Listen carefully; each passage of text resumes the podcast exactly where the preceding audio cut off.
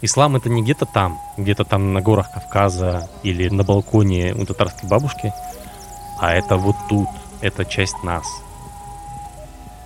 Всем привет, это подкаст «Тоже Россия», и здесь Дмитрий Апарин и Мария Семендяева. Мы обсуждаем наследие, неочевидное наследие, то наследие, которое нам интересно, то наследие, наверное, о котором не всегда говорят. Мы сегодня будем с вами говорить о частной памяти и о текстах, эго-текстах так называемых, то есть воспоминания, дневники, мемуары, поэзия, которые создавали мусульмане Российской империи и, и мусульмане Советского Союза, да мы будем говорить вот об этом разнообразии мусульманских культур и об разнообразии того, какие влияния, какие были источники вдохновений для этих людей, которые создавали вот эти тексты, и вообще, что такое вот субъективность в исламском мире Российской империи, исламском мире Советского Союза, что это за тексты такие, как они находятся, как они интерпретируются, как они расшифровываются, и даже не лингвистически расшифровываются, а что мы можем понять из этих текстов, что мы можем больше понять о том социальном контексте, в котором создавались эти тексты, культурном, религиозном контексте, в котором создавались эти тексты. Я помню, мне кажется, я еще маленьким был даже, в НЛО издавались сначала различные мемуары. И там были мемуары в основном дворянок. Головина, я помню, я читал, еще какие-то мемуары. А потом бабах, вышла книжка, где были мемуары крестьян. И она мне казалась намного более ценной, чем аристократические выверенные мемуары 18-19 веков.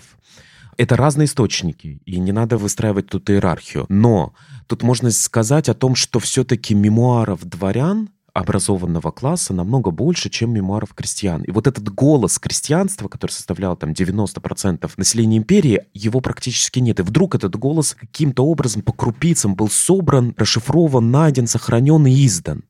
И я думаю, что в некоторой степени вот эго-тексты мусульман Российской империи, татары, башкиры, мусульман Северного Кавказа, мы будем, наверное, в первую очередь именно говорить об этих регионах, это такой вот безгласная категория населения Российской империи, Советского Союза, или безгласная для иного большинства, да, для русскоязычного большинства. Ну, именно в своем, именно как мусульмане. Ну, то есть они, разумеется, имели голос как там советские граждане или вообще, в принципе, как граждане, но именно как граждане мусульмане со своим отношением к жизни, со своим отношением вообще ко всему на свете, они действительно, мне кажется, гораздо менее заметны. Вот именно, ты правильно очень говоришь, то есть эти тексты, они дают нам возможность понять частный мир мусульманина того времени. А это какая-то совершенно уже ну, про это нет... Это редкость, про это ничего Про нет. это нет Совершенно. литературы художественной, практически, да. Вот, допустим, даже есть художественная литература про этих, про тех, про таких дворян, про сяких дворян, про крестьян, про кулаков, про кого хочешь. А вот литературы какой-то такой, да, вот школьной литературы, которую бы мы читали про какого-то такого обычного человека, мусульманина. Ну, Хаджи говорит... Мурат есть. Ну да, да. Хаджи Мурат, но, но это не совсем... Ты, ну... ты абсолютно права. Я вообще очень часто думал, до какой степени русская литература слепа к вот этой пестроте многонациональной империи. Да, есть э, поэзия пушкинская, лермонтовская, которая в том числе романтизирует, экзотизирует и вдохновляется Кавказом но... Ну, чтобы Кавказ был в центре сюжета, как-то не только место действия, куда приехали Нет, там есть Белла, вот это герой да, нашего нет, времени конечно. и так далее, но а потом нет. А потом нету этого. И мне действительно было всегда удивительно, до какой степени она слепа. Потому что, с одной стороны, русская литература, она всегда повернута на Запад, и для них все-таки Байрон там и так далее, это вот ну, мир с другой вот стороны, этот это, с другой важнее. стороны, это суперэлитистская такая литература, в которой до какого-то момента практически не было никого, кроме дворян. Да, а еще с другой стороны, мне кажется, все-таки это литература, которая выросла из чувства вины перед русским крестьянином. Это и Некрасов, и это стихотворение «Деревня Пушкина» и так далее. Ну, очень много всего. На самом деле это просто вот возможность приоткрыть окно, о котором ты вообще даже и не думал. Ты думал, тут глухая стена. Ты даже не замечал, что есть такое окно. А тут бабах, да нет, вот окно. Приоткрой его, и вот тебе мир частных переживаний большой части империи, значительной части империи и последующего Советского Союза.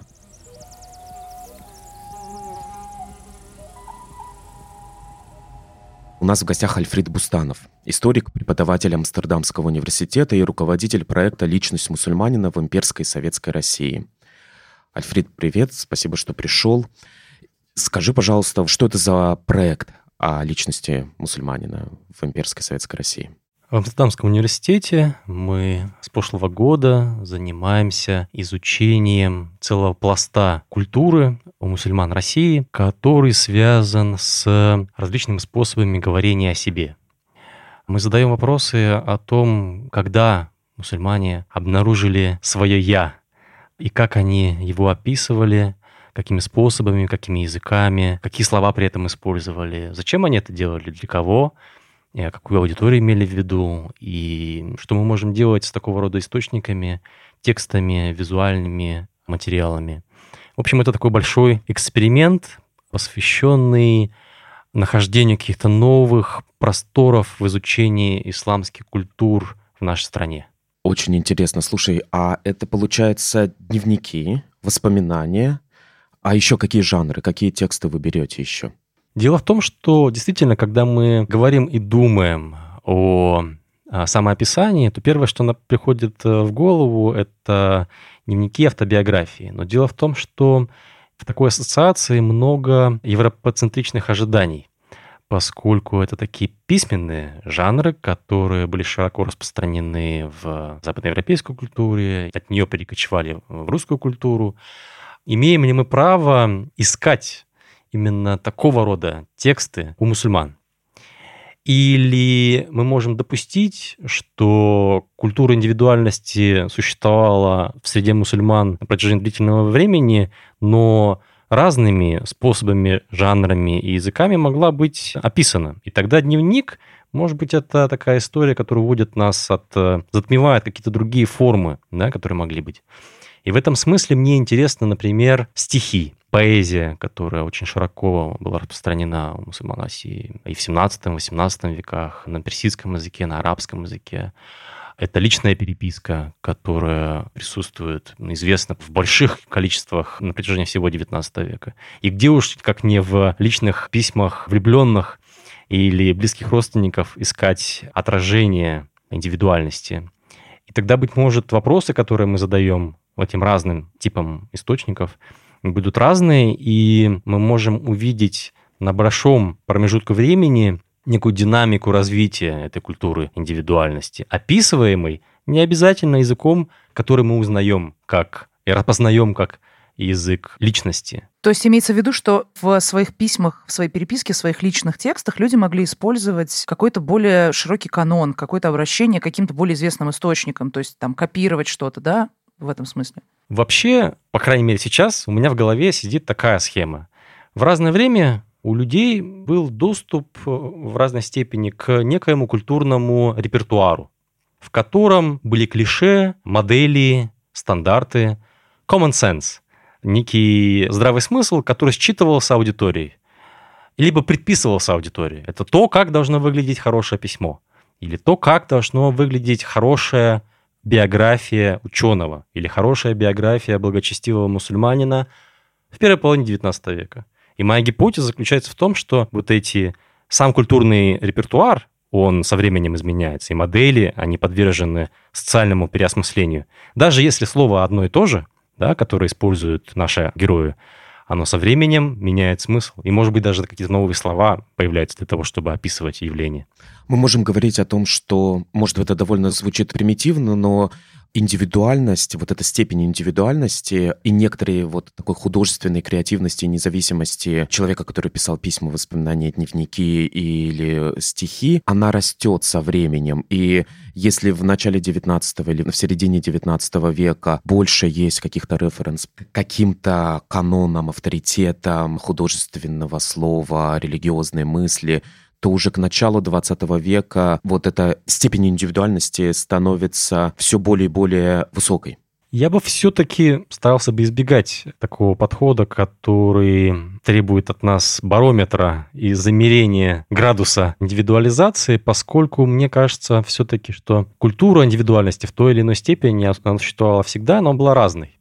И как раз задача историка, исследователя заключается в том, чтобы приблизиться к пониманию этой культуры в ее понятиях. Не навязывать свое представление о том, что такое индивидуальность, но видеть ее изнутри и попробовать вот препарировать этот язык.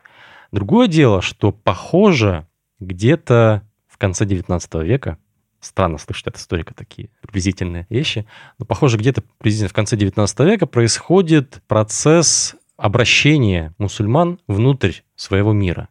И в большей степени акцент не на внешний мир, а на внутренний, на переживания, на эмоции.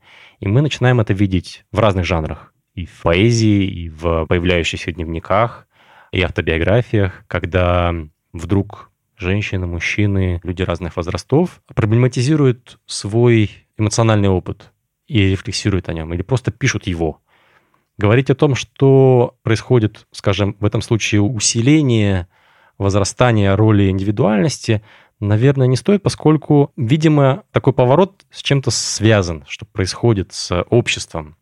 До этого были просто другие стандарты, другие ожидания. Это очень похоже, на самом деле, на то, как изменяется, например, ну это, конечно, сейчас супер обобщение, но, грубо говоря, как изменяется представление о том, как делать скульптурные портреты в какой-то момент в истории искусства в римской истории искусства, Римской империи. Там в какой-то момент просто появляется необходимость и какая-то потребность делать очень хорошие портретные такие образы. То есть это как бы непосредственное изображение вот просто типа какого-то правильного человека, оно как бы сменяется на изображение какого-то человека с очень понятными выраженными чертами. Ну, то есть я сейчас супер обобщаю, меня, конечно, там все убьют, что я неправильно Ну, конечно, сказала, нет, но но древнегреческая да, скульптура, древнегреческая, где существует идеальное тело да, и а это все это такая портретная холодные штука. лица, и, да, древнеримская скульптура, где ты видишь абсолютно как бы портретное сходство, с, скорее всего, с человеком, который жил и довольно часто уродливые бюсты. Ну да, они бывают уродливые, но просто смысл в том, что там у них был еще культ предков, и они просто, в принципе, как бы очень конкретно почитали каких-то своих конкретных предков. То есть это было связано еще с тем, что они хотели запомнить индивидуальность человека, который, собственно, является их предком. И для них было важно, что всякие там полководцы, какие-то классные люди, они не просто такие обобщенные классные чуваки, но это люди с конкретными какими-то характеристиками. Это какой-то очередной, наверное, такой тоже культурный поворот случился вот в, в начале 20 века. Но опять же, любое взаимодействие с шаблонами, оно по-своему тоже индивидуально. И тут интересно, вот как происходит этот перформанс с идеалами. Да, когда у тебя есть некое предписание того, как, например, должен выглядеть идеальный богослов, алим, ученый. И ты пишешь, например, биографический словарь, где коллекционируешь вот эти биографии. И такая коллекция, она в каком-то смысле имеет задачу дидактическую, поскольку читают ее там начинающие ребята, и они видят перед собой очевидные примеры. Но человек, который пишет этот биографический словарь, он же ведь тоже вкладывает свое видение того, что такое исламская традиция, на какие элементы делать упор. Ученый-богослов должен быть персонификацией пророка, или он должен быть таким идеальным мусульманином в смысле благочестивого наставника. В Нидерландах сейчас разворачивается такое исследование, дискуссия вокруг концепта scholarly persona, то есть ученая личность, тоже такие шаблоны того, какой образ имели в виду исследователи, ученые, ботаники, химики, физики, когда становились учеными. И там есть своя историография по этому поводу. Если это применить к нам, то очень близко тоже, что вот, наверное, со временем эти представления о том, кем ты хочешь стать и кого ты имеешь в виду как образец перед собой, они изменяются, и люди наполняют их новым Ну, конечно, содержанием. разные референсы. Наверное, все-таки происходит некоторая литературная динамика. Одни какие-то художественные, научные произведения были актуальны в определенное десятилетие, в другое десятилетие становятся, немножко смещаются. Существует определенная какая-то статика, в том числе и константа, типа Корана, например, хадисов там или еще чего-то но происходит в то же самое время такое вот влияние. Мне это интересно, как ты прослеживаешь влияние западной литературы, французскоязычной литературы, англоязычной литературы, русской литературы, и в том числе и русских мемуаров, и русскоязычной литературы оно тоже прослеживается вот в мусульманских эго-текстах 19 скажем, начала 20 века? Как раз-таки вот то, что ты сейчас перечислил, это и есть тот самый культурный репертуар, то, что я называю, который был доступен в той или иной степени писавшим вот эти личные тексты мусульманам. Кого-то мог вдохновлять Толстой, например, с его вот этими исканиями. Кого-то в большей степени мог вдохновлять Аль-Газали с его этическим пафосом и его наставлениями там, того, как должен идеальный мусульманин выглядеть. И, естественно, особенно мы можем наблюдать вот эту смесь разных факторов в советское время, когда, с одной стороны, в письменных источниках мы видим влияние советских каких-то моделей, поведенческих, бытовых, влияние исламской традиции в виде там, цитат из Корана и хадисов. И это реально очень важно для людей, потому что они буквально иллюстрируют свою жизнь через эти цитаты, часто без перевода. Говорят, что вот, собственно, я жил жизнь согласно этому кораническому аяту. А здесь же важно сказать, что ведь 20 век принес с собой популярность и доступность фотографии, когда эта практика стала такой демократичной, и мы можем наблюдать взгляд на мир в прямом смысле мусульман, как индивидуум просто берет камеру и снимает иногда себя, да, членов своей семьи и все, что он видит вокруг и какие факторы влияют на вот этот взгляд, из чего он состоит, насколько в этом взгляде визуально мы можем вычленить разговор о себе. Это как раз вот та тематика, проблематика, которая нас интересует. Если мы говорим о мусульманских культурах, в которых создавались эти тексты, очерти их. То есть это получается Северный Кавказ и Поволжье или ты берешь и Азербайджан, и Среднюю Азию, и мы о каких регионах говорим, о каких культурах говорим? Наш проект сфокусирован на Северном Кавказе. В большей степени это Северо-Восточный Кавказ, Дагестан и внутренний регион Российской империи. То есть это Центральная Россия и Западная Сибирь. Но здесь есть свои... Внутри этого ограничения есть еще ограничения. Дело в том, что... Или оговорки – Дело в том, что очень часто, когда мы говорим о исламских традициях в нашей стране, часто разговор уходит в плоскость национальных границ или границ административных. И тогда у нас появляется ислам в Татарстане, ислам на одной из веток московского метро, ислам у татар, ислам у нагайцев и в одной из деревень аварских в Дагестане, да, то есть такая компартментализация и разделение на разные квартиры. Я стараюсь этого избегать, и меня интересуют скорее ментальные карты, которые были в головах у людей в большей степени, чем стремление навязать исследовательское какое-то вот видение пространства и времени. Почему бы не поисследовать хронотопы и ощущения пространства, в которые помещали себя мусульманские вот индивидуумы на протяжении последних двух столетий? И здесь мы видим очень интересные вещи, когда в колофонах рукописей, не имеющих, казалось бы, никакого отношения ни к субъективности, ни к дневникам, ничего, мы видим а, датировки по хиджре, по мусульманскому летосчислению, одновременно с христианским календарем. Это клейм, это стремление мусульман включить сделать, себя, включить, включить себя, себя в, этот, в эту э, культуру, в да. в этот таймлайн, как да, да, да, да, да, да. И здесь много прагматики, конечно. Может быть, это связано с сельскохозяйственным циклом, может быть, это связано с тем, как устроено государство, зачем тогда тебе хиджра? Да. Но это связано, мне кажется, с амбивалентностью, потому что все-таки вот те люди, которые создавали эти тексты, эго-тексты, скорее всего, в отличие от русскоязычных интеллектуалов, скажем, Москвы и Петербурга, они были амбивалентны. Для них была доступна, если это был образованный человек, для него была доступна западноевропейская, в целом европейская традиция, литературная, текстовая, визуальная, христианская и все такое. Для него была доступна русская традиция, для него была доступна и восточная традиция, и мусульманская, и какая-то региональная, там турецкая, например, и персидская, если человек знал этот язык. Даже не амбивалентность, а скорее всего многоножество. Ну, действительно, это Поливалентность. Всегда... Поэтому у меня следующий вопрос, а кто эти люди? Кто создавал эти тексты? Ведь скорее всего, это не крестьяне были, да, кто они были, и ты можешь как-то вот немножко в динамике тоже это проследить, потому что, скорее всего, это были определенные социальные слои в имперский период, и немного уже другие люди в советское время. Кто авторы? Мы, конечно, находимся в заложниках у того, что сохранилось. И часто тексты, с которыми мы работаем, это тексты образованных людей, которые очень нередко писались для того, чтобы сохраниться. Но ведь наверняка существовали иные формы и традиции документации, которые не обязательно должны были отложиться в архивах, и они как бы сиюминутные. И, в принципе, жизнь, описание жизни, какие-то записки, любовные письма, это как раз вот та живая ткань культуры, которая не обязательно, может быть, оставалась даже в частных архивах могла быть уничтожена еще при жизни этих людей. Это один момент. Другой момент, отвечая, собственно, на ваш вопрос, исходя из того, что у нас сохранилось, конечно, для более раннего периода, для конца 18 века, XIX, в большей степени мы имеем дело с письменными источниками, оставшимися от профессионалов, которые учились в мадресе, суфи, мистики, люди, которые занимались интеллектуальным трудом. Но, опять же, реалии, конечно, показывают, что это были такие же э, люди, которые занимались физическим трудом в деревнях, иногда в городах.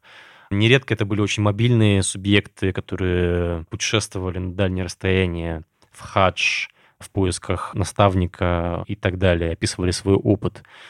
А если смотреть на рубеж 19-20 э, веков, то здесь мы видим, с одной стороны, постепенную демократизацию этого явления, когда, скажем, студенты медресе могли позволить себе э, что-то такое там изобразить визуальное в своих тетрадях ученических. Например, вот я сейчас начал коллекционировать такие забавные рисунки студенческие.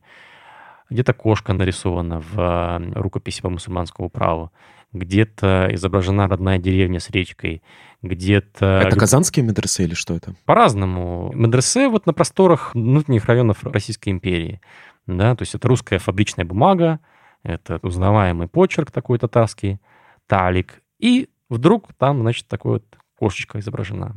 А на более ранних сюжетах мы такие проявления эмоциональные, какие-то вот такие э, личностные, мы в меньшей степени их видим. Ну, видимо, может быть, это было не принято, да. Опять же, есть же этот такой стереотип о том, что в мусульманской культуре изображение живых существ, оно под запретом. А здесь мы видим, так сказать, широкий набор того, как мусульмане, опять же, да, то есть ислам как супермаркет или как культурный некий репертуар, с которого ты делаешь свой выбор и составляешь свою версию, которая со временем может изменяться в течение твоей жизни. И эти люди, скажем, в советское время, у них уже был там другой репертуар. Здесь сложно говорить, скажем, о том, насколько вот эта индивидуальность, которую я описываю, изучаю, она всегда мусульманская. То есть если в 19 начале 20 века более-менее понятно, это некий набор культурных символов, это шрифт арабский, это ассоциация с религиозным вокабулярием и вот этой всей культурой, то когда происходит секуляризация, и уже дети вот тех людей, кто учились в мадресе, идут на медицинские факультеты университетов, тоже пишут о себе, сложно однозначно сказать, вот это мусульманская индивидуальность или это какая-то более широкое такое явление. И мусульманская субъективность, которую мы описывали ранее, она как будто бы вливается вот в более широкий такое вот пространство говорения о себе в Советском Союзе. Сложно. А на каком языке написаны большинство этих текстов? Ну, то есть, если можно, например, выделить такой язык, какой-то наиболее характерный для этого времени, для это очень хороший вопрос, и хорош он тем, что для исламской культуры в России всегда была характерна полифоничность и многополилингвальность. Если, скажем, для текстов 18-19 веков мы видим такое переплетение арабо-персидских текстов и, может быть, в меньшей степени даже тюркских вот для наших просторов, то ближе к 20 веку все больше начинает расти значение национальных языков, формирование, может быть, даже национальных языков происходит. И значение арабского языка очень сильно возрастает. В то время как персидский, несмотря на то, что он имеет очень глубокие корни в России, он как постепенно сходит на нет. Здесь же важно подчеркнуть, что вот разговоры о русском языке, они как будто вот оказываются здесь не удел, и русский язык может восприниматься как чужой, как будто бы для мусульман России. Но это неправда потому что уже в середине 18 века мы видим использование активное не только лексики русской в арабографических текстах, когда русские слова пишутся арабскими буквами, там губерна или там еще какие-то слова заимствования, но и графики, когда вдруг переписчик какого-нибудь сочинения по медицине вдруг находит для себя нужным написать свое имя не только в арабице, но и по-русски. Это тоже вот связано, да, вот с этим. Если сказать, что культура индивидуальности появляется или возрастает исключительно в конце 19 века, то как тогда быть вот с такими проявлениями себя, когда вроде бы, ну, никто тебя не просит это сделать, и канон совершенно про другое. А когда ты перечислял вот тех людей, которые являлись авторами в имперский период, ты много говорил, конечно, о тех людях, которые включены в религиозную жизнь, и, можно сказать, ну, суфи, алимы, и студенты медресе и так далее. А вот если там место татарской многоязычной интеллигенции, например, да, городской татарской интеллигенции, вот каким-нибудь преподаватели гимназии и так далее, люди круга Тукая, может быть, да, Габдулы Тукая, ну, то есть, условно, люди, которые создавали потом вот татарскую литературу начала 20 века. Где эти разночинцы? Где эти люди вне религии? Где эти люди, которые, может быть, в некоторой степени находятся не то что в оппозиции к религиозной традиции, а которые просто ее не замечают, где вот это европезированные джадидисты, если я это правильно как-то сформировал вот этот образ, может быть, интеллектуальной культуры татарской в начале 20 века, дореволюционной. Столько вопросов ты задал. Габдулла Тукай, великий татарский поэт начала 20 века, признанный еще при жизни как живой классик. Есть памятник Тукаю на улице Новокузнецкая около дома Садулаева Татарского культурного центра. Это для москвичей, которые хотят узнать, кто такой Габдулла Тукай, а также посмотреть на его в полный рост. Конечно, поэзия Габдулла Тукая, она пронизана религиозным языком и символикой. Даже если происходит секуляризация символов и языка, да, вот на протяжении 20 века, когда государство проводило политику по изменению языка, форматированию его под новые стандарты, вычищению арабо-персидской лексики, философской лексики и как раз вот секуляризации вот этого всего пласта. Она, конечно, происходила, но я вижу, что аналитический язык джихадизма, то есть исламского реформизма, противопоставляемого такому традиционному религиозному дискурсу, эта сетка мало что объясняет, она практически беспомощна, когда мы имеем дело с рассказами о себе, потому что все-таки вот мой проект, он немножко про другое. Он про спектр возможностей для самоописания, в которых европейская культура была одной из опций и далеко не преобладающей. И интересны бывают действительно кейсы, когда мы встречаем язык исламского атеизма, в 20-30-е годы, когда ну, нужно было писать про то, что, что неправильно с исламом и с другими религиями. Да? Но дискурсивно этот язык, он очень много имеет общего с богословским. То есть в буквальном смысле они используют в критике инструментарий богословской дискуссии. Это очень интересно это видеть. Мне кажется, что вот этот разночинный или более секуляризированный слой, он по крайней мере, в тех текстах, которые я до сих пор, или материалах, которые до сих пор изучал, он в большей степени проявляется в поздний советский период, в 60-е, 70-е годы когда приходит поколение детей, выпускников последних мадресе. Дети последних богословов, которые не имели возможности идти в мадресе, и которые становились слушателями, студентами вузов, не носили платков, не молились каждый день чаще всего. И для них, конечно, наследие их родителей было доступным элементом для того, чтобы говорить о себе, но они использовали фотографию, они использовали тот набор жанров и клише, которые, вот, э, ну, наверное, нам наиболее узнаваем и знаком. Путь женщины, которая находит себя в обучении детей в школе, выходит на пенсию и занимается просветительством, занимается будь это, опять же, женщина, которая получает образование на медицинском факультете и становится заведующей в отделении в каком-то больнице, и затем, так сказать, пишет автобиографию, которая, на первый взгляд, имеет мало общего с исламской традицией. Но, тем не менее, это люди, которые имели отношение к этим семьям, к этим архивам, к этим исламским способам самоописания, как-то с ними взаимодействовали. Даже сам факт отрицания — это тоже интересный такой феномен. Но все равно, да, конечно, присутствует какая-то и рефлексия, и все равно ты как-то задействован. Отрицание — это тоже коммуникация. И отсылка, и знакомство некоторое. Для того, чтобы отрицать, нужно быть знакомым. Я хотела просто уточнить, ну вот если даже немножко вернуться назад, были вот эти последние выпускники медресе, да, которые попали как раз-таки в какие-то вот э, трагедии, там, войну, там, 30-е годы, я так помню, что вы сейчас работаете над исследованием вот какой-то автобиографии человека, который сидел в ГУЛАГе и который написал такую автобиографию, про которую как раз можно говорить, что она очень сильно отсылается к такому вот типичному э, жизнеописанию какого-то святого. Вы могли бы про нее рассказать? Потому что мне кажется, что тут можно как раз-таки понять, как, чем это отличается от того, что было позже, как примеры такие временные. Да, спасибо большое за этот вопрос. Действительно, я сейчас работаю над книжкой, над изданием автобиографии Абдульмачита Аль-Кадыри, или, как он был более известен, Мажид Кори Кадыров. То есть такая более русифицированная. Опять же, да? Даже как тебя зовут, это предмет самоописания или презентации тебя там другими людьми. Ну, конечно. Конечно, ведь какие-то татары они берут и убирают русифицированное окончание. Равиль Ганудин, например, да, он не Ганудинов, хотя, мне кажется, лет 10 назад он был Ганудинов. Ну ладно. Да, это вот такая интересная вещь. Как исламские имена описываются, как они пишутся, и вот как раз я работаю сейчас над таким кейсом, который покрывает многие из тех тем, про которые мы сейчас говорили. Восприятие пространства и времени, и описание себя, описание внутренних переживаний, и вот эта динамика изменений, когда ты одними и теми же словами описываешь разные явления, и поворот от персоязычной культуры к арабской культуре, и мобильный субъект. Кем он был? Аль-Кадри вот этот. Он бы сказал, что он был Кори, он был знатоком Корана. Хафиз. Да, человек, который выучил полностью Коран и видел свое призвание, свой смысл в жизни в этом. И он реально описывает свою жизнь в этих категориях.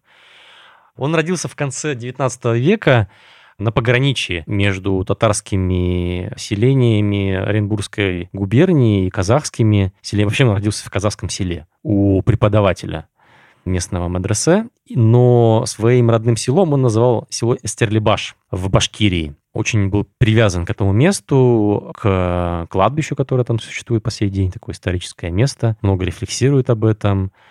Он получил местное образование местных мадресе у своего отца и так далее, а затем в самом начале 20 века отправляется на учебу не в Бухару, как сделали бы многие его предшественники, целое поколение предыдущих студентов, а в Медину, я думаю, что это связано с, опять же, вот изменениями, которые происходят внутри мусульманской культуры в России, когда очень важно становится вот этот миметический опыт, когда мусульмане стремятся к тем местам, которые связаны с личностью пророка, с его жизнью, и стремятся имитировать его, стремятся увидеть, почувствовать то, что он чувствовал. И выучить Коран не в деревне где-нибудь в Российской империи, а возле ворот мечети пророка. И реально вот этот Маджид Кадыров, он едет туда, выучивает Коран, совершает хадж, опять же, вот паломничество в Мекку, это тоже ведь такое вот повторение тех действий, которые совершал пророк. Если ты хочешь быть идеальным мусульманином и попасть в рай, будь как пророк. И затем он возвращается в Россию уже в десятые годы, кстати говоря, занимается сельским хозяйством, живет таким вот, он такой, ну, кулак. Он а, был очень предприимчивым таким а, парнем, описывает все эти дела, как он там обманывал чиновников, как он перепродавал яйца из одной деревни в другую, делал на этом деньги, построил себе дом. Но это благочестиво как-то, да? Естественно. Его текст, он пронизан благочестивостью и направленностью в будущее. В том смысле, что, опять же, да, время. Прошлое, настоящее, будущее. И будущее для него — это потусторонняя жизнь в раю. А он, извини, пожалуйста, он писал это одновременно с тем, как он действовал, или это уже ретроспектива какая-то? Это ретроспектива, но похоже, судя То по... есть мемуары, можно сказать, Да, да? судя Мгм. по точности, видимо, какие-то записи у него все же существовали, потому что он часто говорит, а сегодня мы делали то-то, то-то. Да? То есть он писал в 55-56 годах в Оренбурге, уже после того, как он в 20-е годы попал первый раз в лагерь и был на Беломор-канале, после того, как в 42 году он был на 10 лет осужден в лагере под Ташкентом.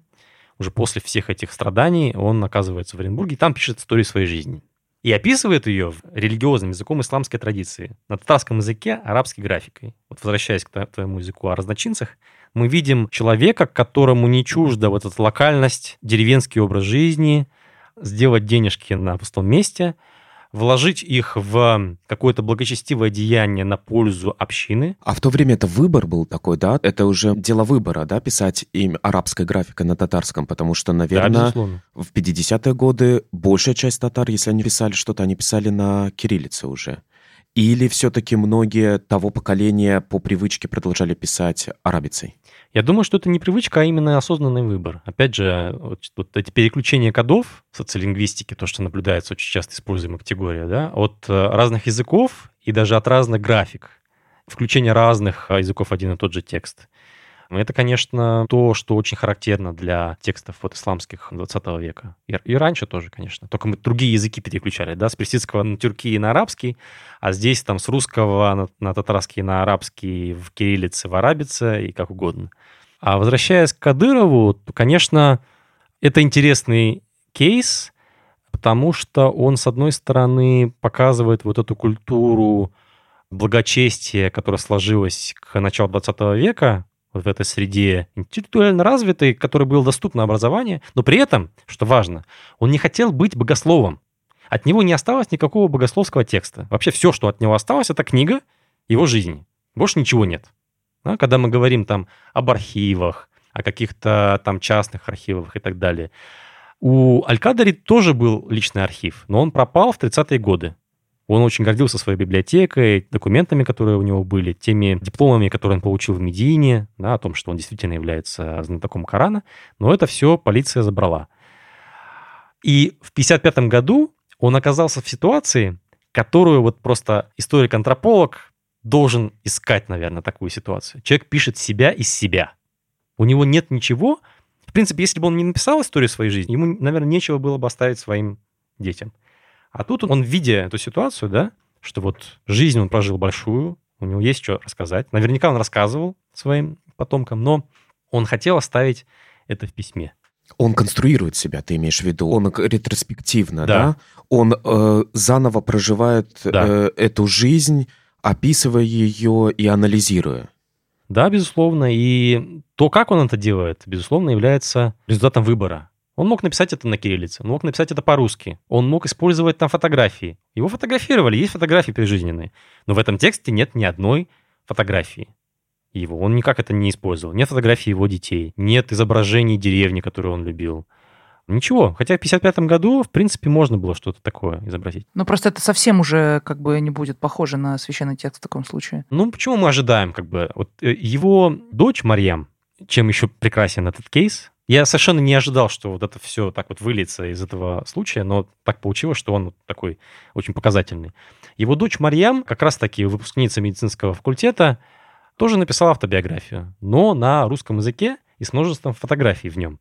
Рассказывает о судьбе своего отца, которого она описывает как репрессированного человека. Да, то есть этот дискурс вот, реабилитации, травмы, да, вот она его туда вписывает. Хотя Аль-Кадари сам, говоря о себе, да, он пишет про свой опыт в лагерях, но он описывает его как зульм, описывает его в хронических категориях как испытание и как некое деяние, которое несправедливо по отношению к нему было совершено. Но там нет дискурса советской реабилитации, того, что там вот Сталин, не Сталин. Через религиозную призму да, вот об этом, э, об этом горе, которое абсолютно. с ним случилось. И там есть такая глухая какая-то боль, очень эмоционально нагруженный, конечно, текст.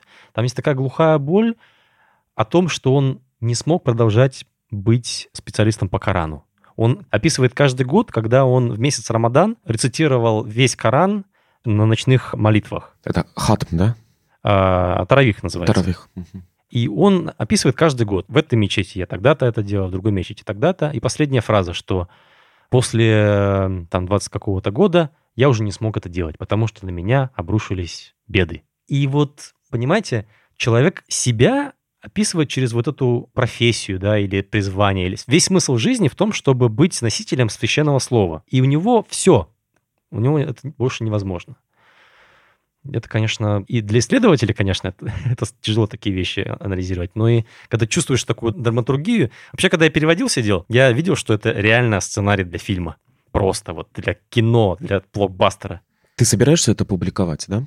Да, у меня уже есть переговоры с издательством. Я хочу это публиковать на английском языке с исследованием и с воспроизведением источника. А, а на русском? На русском языке, конечно, тоже это нужно сделать, но пусть сначала это будет по-английски. А как ты обнаружил этот источник? Этому источнику я обязан моему дорогому коллеге Венеру Усманову, блестящему специалисту по мусульманской эпиграфике в нашей стране, одному из немногих, кто великолепно разбирается в этих музеях под открытым небом а, в Башкирии, в Татарстане, в других местах, именно с эстетической, с культурной точки зрения. И он просто, зная о моих интересах, сказал, что а вот есть дневник, а чё не посмотреть на него? И мы начали над ним работать. И он вот... в архиве или он у семьи? Он в семье хранится, да. Вот чем интересно занятие по изучению мусульман в нашей стране, тем, что очень много источников по-прежнему находятся вот в частных архивах, в частных руках. И с антропологической точки зрения важно посмотреть на то, как люди относятся к этому. Например, эта семья как относится к этому? Вот летом мы гостили как раз у хранителей, вот Зухры Ханом в Уфе, разговаривали о ее деде, о ее матери – Марьям, о том, как вот эти рассказы о себе передавались из поколения в поколение, и о том, что она тоже хочет написать историю своей жизни, э, для того, чтобы передать ее потомкам. Большой пиетет и взаимодействие, конечно, есть некий языковой барьер, да, и э, в плане шрифта, и в плане языка. То есть Зухра, например, не может прочитать? Нет, очень часто современные хранители этих текстов, они не имеют доступа к содержанию, но вокруг них, как объектов эмоций, существует очень много разных представлений, сакральных и несакральных, которые сами по себе очень информативны. На самом деле это предметы, которые производят эмоции. Люди могут плакать, переживать, что-то рассказывать по этому поводу. Мы даже записывали видео с людьми, которые нам показывали альбомы, семейные альбомы, личные альбомы, фотографий. Когда вот человек держит эти книги, визуальные книги, да, с какими-то комментариями, даже стихами и они вот переживают в этот момент да, какие-то эмоции и рассказывают нам об этом опыте. Насколько вообще, в принципе, для исламской культуры, наверное, да, так можно сказать, характерно вот это личностное восприятие каких-то священных текстов? В том плане, что насколько вообще, в принципе, нормально как бы уподоблять каким-то образом свою жизнь событиям из Корана. Вот вы сказали, что это здорово, если ты делаешь то же, что делал пророк, что это правильно. Но вот именно писать такой текст и как-то включать себя в число людей, которые вот таким образом отметились, это вообще абсолютно нормально. Любой человек, который владеет подобными знаниями, может таким образом себя запечатлеть, да? Потому что я так понимаю, что там в православной культуре это совершенно не принято. Ну, то есть в каком-то виде это там было тоже принято, конечно, но все-таки, наверное, житие свое человек там вряд ли напишет, потому что это как-то вроде как не по рангу, по большей части. К тому же о себе так говорить, это не очень по рангу. Ну, в принципе, как бы, мне кажется, что вот, я не знаю, может, это русская культура, но у меня есть такое ощущение, что не очень принято вот именно в религиозном ключе себя ставить как бы на первое место в православной культуре. Это очень интересное наблюдение, потому что я читаю тоже литературу, посвященную появлению «я» в христианской литературе, и что общего я здесь вижу, это вот эта эволюция от э, житий святых к автобиографическому нарративу. Исследователи выделяют вот такую траекторию но она вот часто сопровождается десакрализацией и секуляризацией вот этих образов и языка. У мусульман похожая динамика, что вот от агеографий, очень распространенных в 17-18 веке, связанных с суфизмом, вот с этими маленькими мирками, часто в сельской местности. А география — это... Это как раз жития святых. Жития святых. Да. Угу. Сначала к биографическим словарям, когда тебе говорят, ну вот хорошую жизнь человек прожил, давай-ка так же а потом уже к автобиографиям и дневниковым записям. Как жанр, похоже, дневники были заимствованы либо через османов, либо от русских, а может быть и то, и другое, да. Но я не вижу особой десакрализации и секуляризации. Да, эмоции появляются, происходит и рефлексия над своим опытом, очень глубокая. Люди буквально пишут о том, я подумал, он сказал, я почувствовал, но передумал, не сказал я видел во сне то-то, то-то, то-то, это вообще просто высший пилотаж. Но не обязательно это секулярные тексты. Опять же, человек может переключаться. Да? Для одной аудитории он пишет так, а для иной аудитории по-другому. Особенно в советском контексте. Когда ты для работы пишешь одну автобиографию. Я родился в э, семье таких-то там, особо ни в чем не замечен. Служащих. А потом, да, а потом пишешь в классическом жанре такую вот тазгира, а, о себе, в котором ты указываешь своих учителей по арабскому языку, где ты учился, у кого ты брал знания, потому что если ты это не укажешь, то как бы ну, с тобой разговаривать особо не о чем. Ну, тоже канон определенный, да, тоже определенные правила, определенный жанр. Я много-много читал вот этих автобиографий, на самом деле, в архивах, которые я находил, советских э, автобиографий. В основном я только брал там какую-то фактическую информацию, когда я делал исследования по старым московским домам, и это довольно интересно. Я понимал, когда человек родился, где он учился, в какой гимназии он учился, кто его родители. И это было ощущение, конечно, что ты читаешь трудовую книжку человека. И эта сухость и самоцензура этих автобиографий — это определенный жанр. Никто никакой вольности там себе не позволит. С другой стороны, может быть, это немного примитивный взгляд на эти автобиографии, как исключительно для того, чтобы найти себе фактическую информацию. Все-таки каждый человек пишет свою автобиографию. И даже для работы. Но вот находить те тексты, те личные тексты, которые находишь ты, мне кажется, это проект, он имеет огромное не только академическое значение, он имеет очень важное социальное значение и личное значение. Ты открываешь предков для этих людей в некоторой степени, потому что вот эта дистанция языковая, она все равно сохраняется. Да, они понимают, что кто это написал, они, может быть, примерно знают, может быть, о чем там написано, но они все равно не могут коммуницировать с этим текстом. Ты являешься тем человеком, который коммуницирует с этим текстом. С другой стороны, разговор об эго-текстах, сложных, интересных эго-текстах, мусульманских народов Советского Союза или Российской империи в меньшей степени, наверное, просто меньше по количеству, скорее всего, да, сохранилось, мусульманских народов Советского Союза, это крайне важно вообще для разговора об этом эмоциональном ландшафте историческом, который вот был. И без мусульманских экотекстов этот ландшафт будет неполноценным. Именно поэтому мне очень важно, чтобы, например, например, Аль-Кадри была э, опубликована именно на русском языке. И на современном татарском, я думаю, и на русском, да, чтобы для того, чтобы он был доступен намного более широкой публике. С другой стороны, ты никогда не думал, что если ты начнешь как-то еще более публично, скажем, работать, то к тебе посыпятся эти дневники, эти воспоминания, люди пойдут. Потому что сколько таких семей в которых хранятся вот эти непрочитанные манускрипты, которые для них являются просто какой-то графикой. Меня просто поражает всегда, когда я вижу, что люди буквально выбрасывают какие-то вещи своих пожилых родственников. И очень часто, мне кажется, ну, то есть вот мы просто наблюдали, люди просто выкидывают кучу личного архива, фотографии. Это, безусловно, люди письма. находят мы нашли чемоданы тобой, целые. Да, мы с тобой нашли просто тогда, помнишь, господи, в Костромской области просто какие-то реально личные письма и открытки людей начала 20 века, просто валяющимися в грязи. Ну, то есть они валялись в, в заброшенном, заброшенном доме. доме. При этом мы знаем, что в этом доме там еще были люди, да, то есть это не совсем типа 50 лет назад заброшено, но люди просто это просили. Это меня поражает очень сильно. Ну, то есть хочется, конечно, чтобы как-то и это некоторая спасательная такая, мне кажется, деятельность, потому что чем больше времени проходит, тем желтее будут страницы, тем больше опасности, что куда-то потеряются. Ой, а где раньше был на чердаке, теперь ничего нет. Безусловно. Ну, здесь, конечно, есть опасность, что мы сейчас начнем а, такую виктимизацию проводить, что вот, ах, значит, наследие в опасности, и нужно его спасать. В принципе, я отношусь к тому, что какие-то вещи гниют, исчезают и пропадают теперь спокойно. Раньше переживал, сейчас нет. Потому что, ну, это часть игры. До нас много чего исчезло, и, и при нас, и потом будет исчезать. Э, невозможно спасти все. Мы можем только какие-то фрагменты прошлого там изучать и о них как-то судить. По поводу социальной значимости, я убежден, что долг гуманитариев работать с обществом. Просто мы обязаны это делать. Конечно.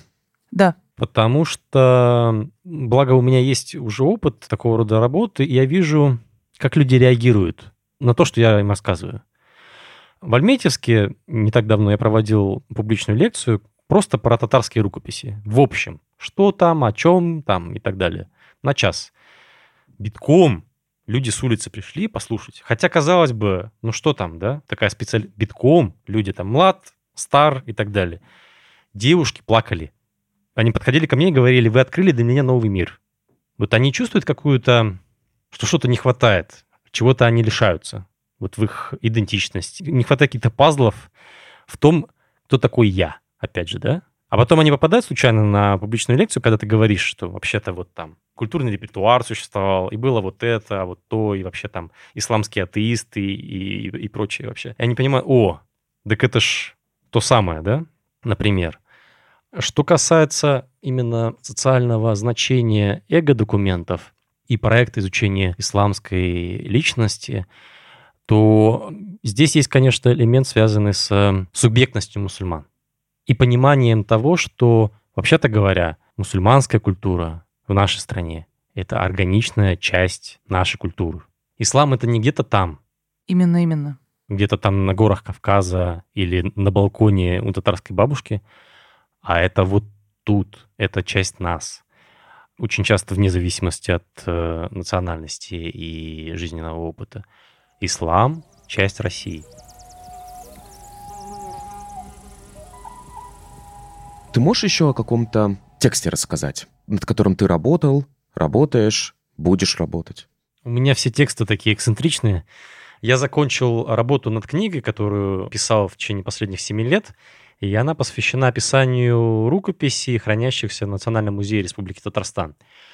Рукописи эти принадлежали женщине по имени Зайнаб Максудова. Она получила традиционное образование мадресе, вопросу, опять же, вот о корнях разночинцев татарских и не очень. Все ее родственники, большинство ее родственников и по женской, и по мужской линии были образованными людьми, людьми пера и, и слова. Сама Зайнаб Максудова в советские годы посвятила свою жизнь преподаванию русского языка в средней школе. Но по вечерам она одевала очки и работала с древними рукописями на арабском, персидском, тюркских языках. И а поскольку... Где она жила? Она жила в Казани большую угу. часть своей жизни. И настолько она ассоциировала свое «я» с этим миром, что считала возможным просто писать ручкой внутри этих текстов, исправлять их, дополнять, комментировать, заменять одни слова на другие и, в общем, взаимодействовать с этим так, как будто это часть твоего мира. И что, собственно, это и была правда. И здесь мы видим сложную гибридную субъективность, когда человек использует в описании себя совершенно такие казалось бы, противоположные языки. Советский, который должен был бы быть отрицающим этот мир исламской учености и религиозный мир, и абсолютно традиционную книжность многовековую. Да? И вот в своей книге я показываю, как на протяжении жизни Максудова выстраивала свою личную библиотеку как зеркало, в котором она видела себя. Это не просто текст, а это целый архив личный, который отражает ее чувства, стремления, видение прошлого, настоящего и будущего. То, как она заботливо описывала все эти книги и обеспечила их сохранность, и что они все до нас дошли. То есть тут очень много слоев. С одной стороны, эти книги важны для тех исследователей, которые интересуются какими-то отраслями знаний, а с другой стороны, мы видим человека из советской эпохи, обычного учителя, женщину, такую хрупкую, может быть, не сильно обеспеченную, у которой, может быть, не все было хорошо в э, семейной жизни, но она оставила огромный след в культуре. И опять же, культуре, которая может выглядеть маргинальной сегодня, просто потому что этому всему уделяется мало внимания и в университетской среде, и в нау... даже в университетской научной среде, и также на государственном уровне. То есть, ну да, вот какие-то книжки там переписывали. Но в реальности это основа. Это сердцевина той культуры, с которой люди себя напрямую ассоциировали. Для Зайнаб Максудовой библиотека это было все. Вот ее прошлое, прошлое ее семьи, ее личное прошлое, когда она писала на книгах, что вот этот Коран принадлежал нашей бабушке, и он там такой-то, такой-то, такой-то. Да? Опять же, это объекты эмоций, многослойные, на разных языках. И Зайнаб Максудова тоже писала свои заметки вот на арабской графике в татарском языке в 60-е, 70-х годах.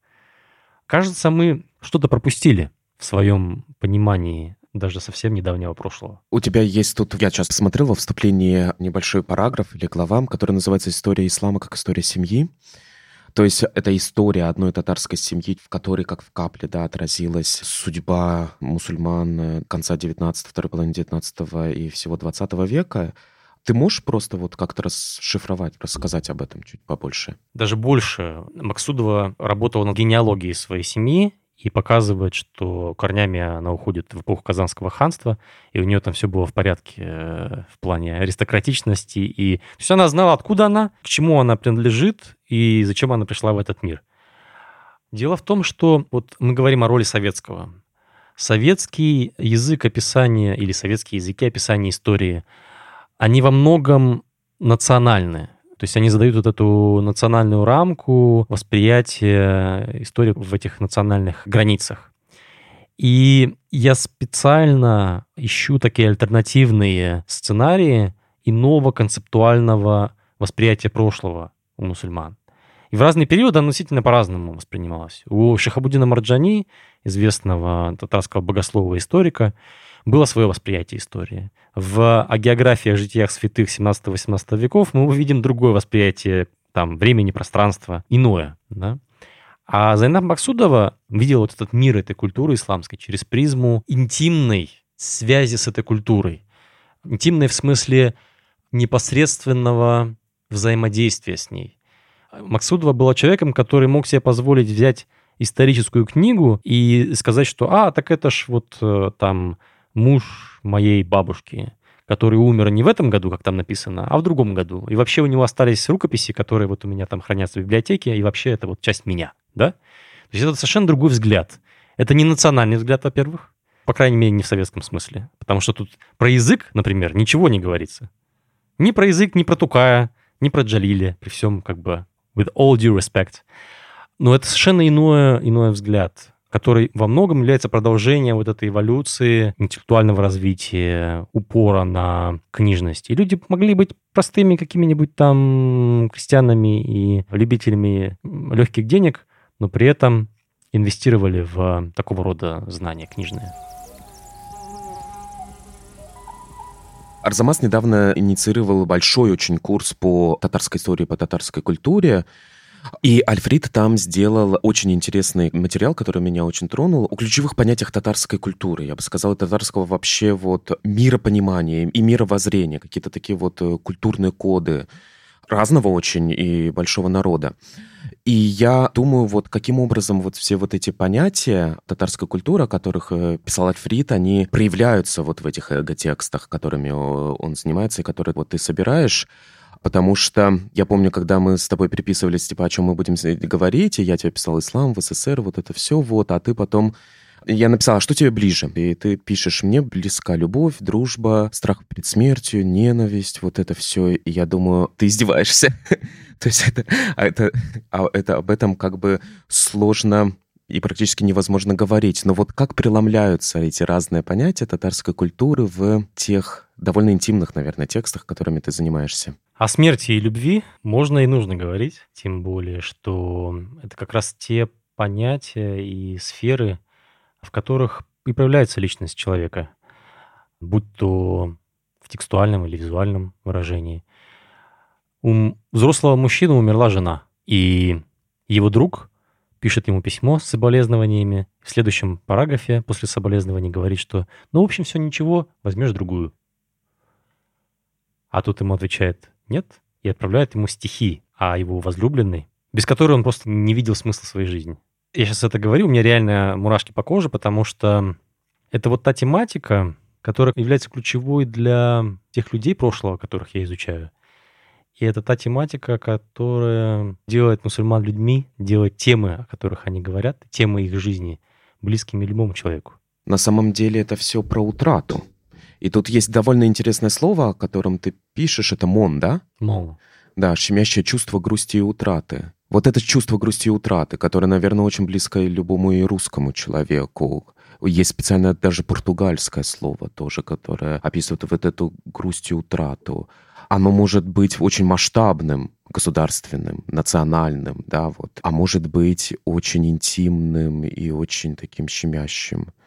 Это тоже находит место в тех текстах, которыми ты занимаешься? Вообще, я недавно наткнулся на книжку, которая называется «История меланхолии». И пока я дошел до середины, понял, что это мол, вообще-то говоря. Это вот как раз и есть то чувство, ну, в какой-то момент это становится чувством щемящей утраты, и так называется, да. Сейчас вот в современной татарской культуре мол, монлы чаще ассоциируется с музыкальным творчеством, и вот что вот, мол, в трушной татарской музыке должен быть мол. Если там молна нет, то как бы так себе песни. Как это объяснить и в чем формула этого самого молна, никто толком сказать не может. Но это прекрасная иллюстрация того, как работает история категорий и понятий. Что вот есть слово, которое в разное время... Э, Насыщается совершенно разными смыслами, и которому не дашь определения. Да, оно постоянно ускользает, и тем интересно изучать тексты и, и даже визуальные материалы. Скажем, вот культура смерти у мусульман, она ведь может описываться текстуально, как на эпиграфических памятниках многочисленных. Переселился такой-то в мир вечности, да смилуется над ним Аллах. Аят из Корана, хадис, дата, в общем, разнообразие. А может описываться визуальным языком. Перед вами тело в саване, открытое лицо и выстроенные, как в шеренгу, родственники, которые на фотографии значит, стоят. Один жанр. Потом в какой-то момент наследники тех людей, которые делали эти фотографии, начинают думать, ну, мне не нравится, что мой дедушка вот в таком виде лежит на этой фотографии. Уберу-ка я эту фотографию из альбома. Или а вырежу-ка я эту фрагмент э, тела из фотографии. То есть, во-первых, сначала происходит смена вот этого эмоционального регистра, когда то, что раньше, там, буквально поколение назад считалось нормальным и было то, что называется частью common sense, так должна описываться культура смерти. Для другого поколения это ну, просто неприемлемо с такой какой-то эстетической точки зрения. Да даже культура арабографической эпиграфики. Столетиями она развивалась у мусульман России, а сейчас ее нет. Просто нет. Нет социального заказа, и тратить огромные ресурсы на то, чтобы поставить на кладбище камень с арабским текстом, ну, это очень эксцентричное поведение было бы. Хотя буквально вчера оно считалось вполне нормальным. Это интересно, что ты же одновременно занимаешься, ты сканируешь фотографии, да? И ты создаешь такие вот онлайн-альбомы. Ты цифруешь все эти фотографии, которые ты находишь в архивах. Да, я хочу поэкспериментировать с разными методами, но в основе, конечно, лежало наблюдение, что визуальность и текстуальность, то есть тексты и фотографии очень тесно связаны. Первый раз я это понял, когда увидел семейный альбом Абдульбари Исаева в Петербурге. Он был в свое время муфтием в Советском Союзе, в советское время. И в этом альбоме очень много семейных фотографий, которые сопровождаются поэзией. То есть э, есть фотографии, к ней комментарий поэтический. Вот что к чему комментарий, это такой вопрос. То ли фотография объясняет текст, то ли текст объясняет фотографию. Как и это же вот это еще мон, в хронологии. Это очень интересно, потому что моя бабушка, я нашел замечательный альбом. Моя бабушка создавала альбом из дореволюционных только фотографий, хотя сама она родилась в 30-е годы.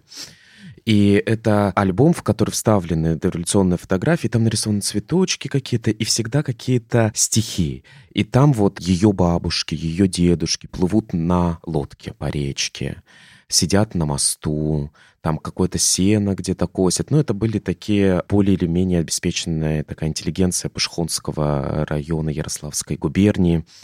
Там в школе сидят, что-то вышивают, на гитаре играют. И там вот этот мон постоянный, потому что она создавала его, наверное, в 80-е годы. И там все пронизано ностальгией и ощущением утраты того мира, тех людей, той культуры, и осталось вот то, что ты конструируешь это. Кстати, вот эти похоронные фотографии, это довольно распространенная вещь. Помнишь, мы с тобой в Чухломе это Костромская область, мы пришли к одному из э, потомков, по-моему, одного из самых богатых людей на самом деле города, у него гостиница там была и так далее, и там был логотекст, там было воспоминание. Воспоминания были очень только фактически, никакой рефлексии, никакого анализа, там 1913 год, то-то произошло, 1918 год, большевики забрали гостиницу, 1921 год, там, не знаю, Маня умерла, условно, то есть некоторый список утрат, и очень много фотографий у гроба. Очень много. Ну, это в С принципе... 20-х годов. Но это, в принципе, еще в конце 19 века началось. Ну, просто, когда у людей появилась в руках фотография, они начали все фиксировать. Вы совершенно правильно говорите вот про эту историю, что когда-то казалось совершенно нормальным запечатлеться с усопшим, потому что, ну, а где мы его еще увидим? Вот запомним, что он был такой, да? А сейчас уже как бы все это... Да, и, конечно, вырезание людей с фотографии, это вот тоже то, что, конечно, очень иногда напрягает. В меньшей степени тоже очень напрягает. Это приклеивание старых фотографий клеем, к альбому, несмотря на то, что... Ты обращаешься нас... в что-то конкретно? Я, я обращаюсь конкретно ко всем, э, ко всем жителям э, России. Пожалуйста, не приклеивайте старые фотографии в альбом клеем, особенно если там есть подпись на заднем обороте, потому что подпись потом невозможно прочитать. Солидаризируюсь. Спасибо. Это был Дмитрий Апарин и Мария Семендяева, и мы очень благодарны Альфреду Бустанову за то, что он к нам пришел. Слушайте нас на всех удобных вам площадках, а все те книги или статьи, которые мы упоминали, или которые нам кажется было бы, может быть, вам интересно прочитать в связи с той темой, которую мы обсуждали, есть в описании выпуска. Рахмат. так и знал, что ты скажешь Рахмат.